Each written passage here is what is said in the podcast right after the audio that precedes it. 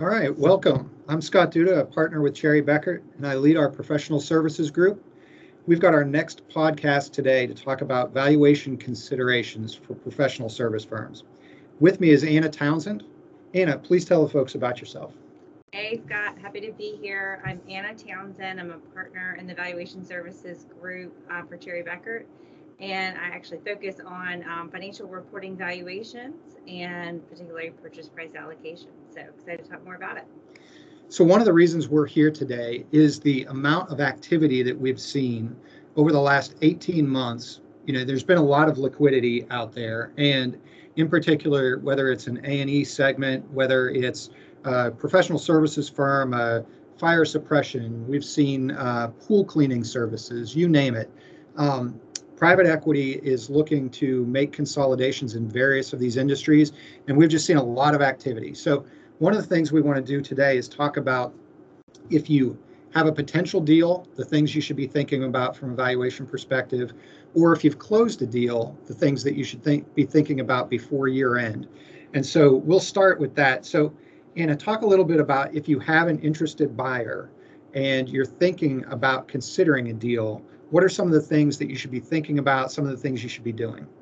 Absolutely. So you're exactly right. We are just seeing consolidation all over the marketplace right now. These roll up strategies of buying um, smaller professional services firms and rolling them up into a, a larger um, platform if you are you know approached and and someone's interested in buying it really is time to round up the troops. There are a lot of things that you want to consider and you don't want to just uh, dive in too quickly.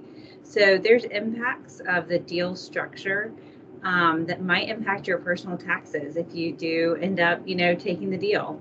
So you want to make sure that you bring in um, some tax folks some diligence folks um, valuation folks, if you really want to understand, okay, well, they're telling me that it's this value. What does that really mean? Is that a fair price in the marketplace?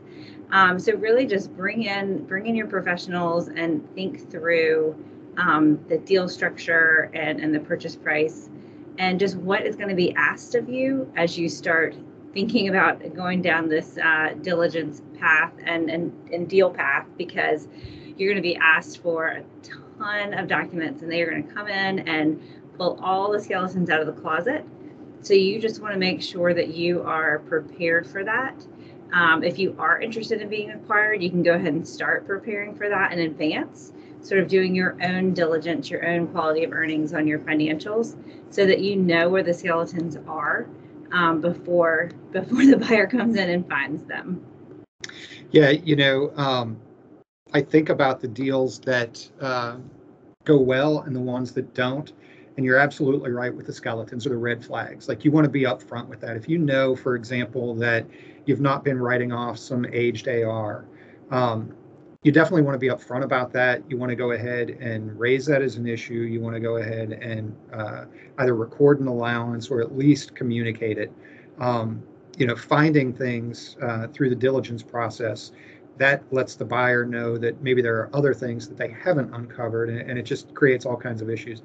Um, the other thing that i would say you know as we've gone through this process is uh, especially if you've you've never gone through this process before and you're just starting with the first time um, you will often think that the deal is closed and that you are at the finish line and you are not um, until everything is signed uh, you know, at any point through that process, uh, either party can walk away. And so, you know, it's it's much better to really um, continue to do the work and continue to push to the finish line as opposed to start thinking about, uh, you know, what you're going to do once the deal closes. Um, so many times we're brought in, and I'm sure you've seen this, where uh, folks are already sort of talking about, you know, year end and the consolidation and covenant issues and whatever, and really they're barely out of the gate and the deal does end up falling apart. And so you just want to you've got to do the blocking and tackling throughout the process. It's one step after the other, and, and you've got to do the work and not sort of put things, uh, put the cart before the horse. I, to add to that, we do find clients um, who get so wrapped up in the transaction and it's so much information they're having to go through that you honestly lose sight of the business that you're trying to run. And we see people's revenue and earnings sort of drop as a result of that. Um, so definitely trying to be be multi-focused and still run the business and keep it going smoothly so that if the transaction does close, you're still doing doing fantastic and are ready to roll um, with the new firm. So that's if you're if you're new, if you've got a potential deal, those are some things to think about. And really, it's right. Uh, bring in a good tax advisor. Um, you want to understand the tax implications to everyone. Um, make sure you understand the structure, what's being acquired, how that's going to impact the accounting, um, and potentially any covenants, those types of things.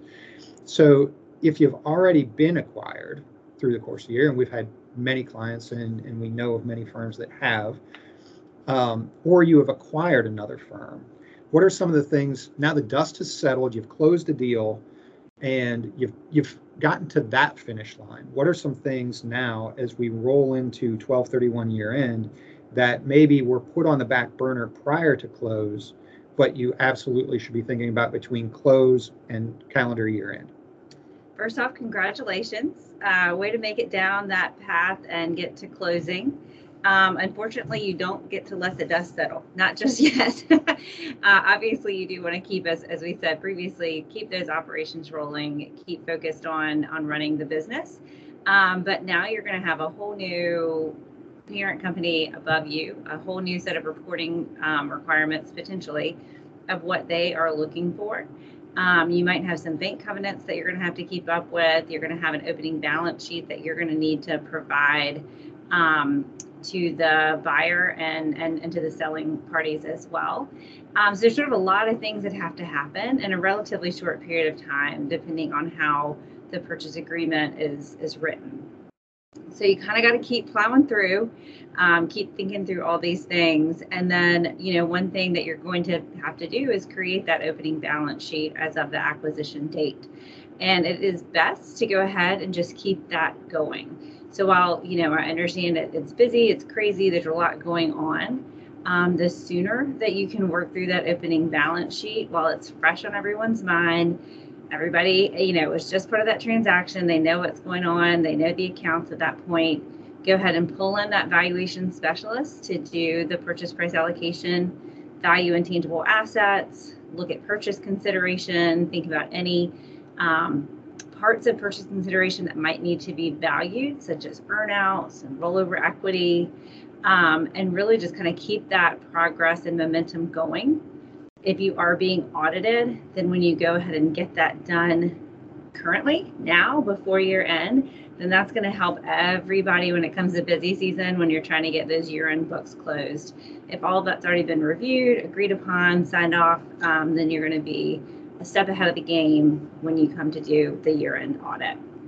Um, one thing you want to consider as you go to that opening balance sheet is whether or not you might be eligible and want to take that PCC or private company council election in terms of your, your opening balance sheet and the intangibles that you do and do not have to record.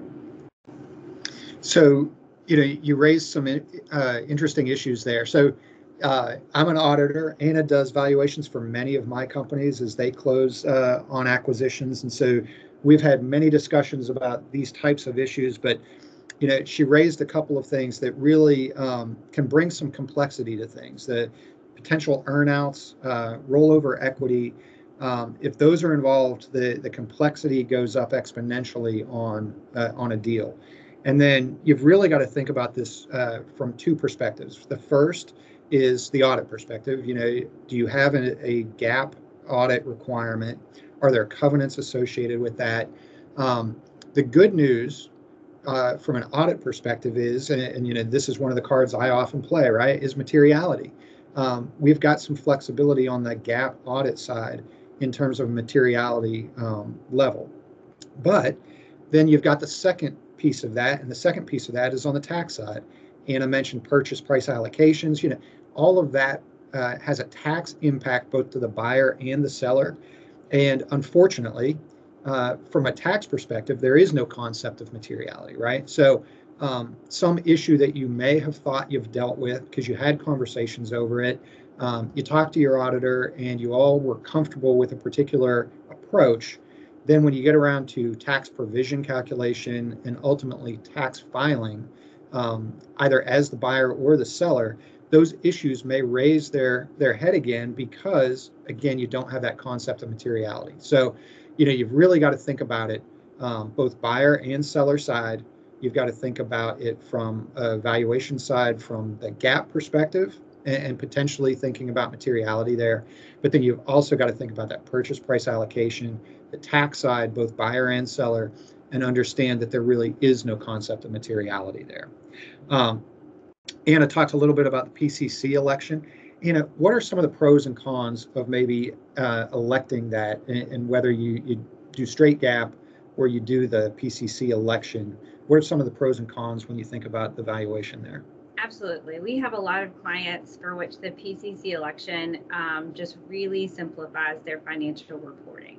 So if you have a pretty straightforward deal where it was just cash and nothing else, you didn't have any rollover equity, no earnouts, nothing um, sort of unusual, then it can really take a lot of the hard work out of that purchase price allocation. You do not have to value customer relationships. You do not have to value non compete agreements. So both of those um, just get subsumed into goodwill, and those are the two two of the hardest intangibles to value. So it really can save some time and effort. Um, and then on the back side, your goodwill um, is amortized. So if your company is kind of going along, business as usual, things are going well, and you don't hit any big pitfalls, then it makes that goodwill impairment test really a slam dunk. You don't have to go through the whole valuation process. You can just qualitatively step zero, hey, everything's fine. We don't we don't need to do any further testing for goodwill. Um, the downside is really if you have any thoughts of going public in the future or any reasons that you might have to um, have a PCAOB audit public or public filing for any reason, then you really just can't take this election. And if you do and you become public, then you're going to have to go back and sort of re redo it um, in the end. But if you you know if you're just doing um, an audit for bank purposes and the buyer is only concerned about sort of EBITDA and not those depreciation amortization type items, then that PCC election can be great. Uh, the one caveat is that it does not preclude you from valuing things like rollover equity and earnouts. And we see rollover equity all the time with private equity. They like everybody to have a little stake in the game.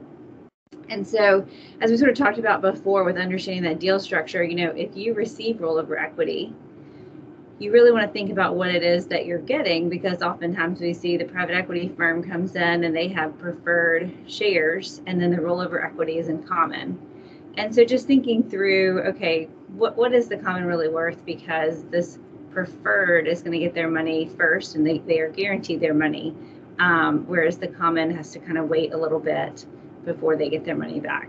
Um, so that's why you can't really just not value rollover equity after the deal. And then earnouts will have to be valued every reporting period, whether that's quarterly or annually. So there's a few things that you can't really get around, even if you take the PCC election. Well, that's great. That's some great information. Um, I, appreciate you sharing that with us. Um, as always, uh, I think some some really good information. I always learn something when I speak with Anna. Um, you all can uh, reach out to us. Our, our, contact information should be in the podcast information where you access the podcast. Um, and we look, we appreciate you spending some time with us today and look forward to being your guide forward. Thank you.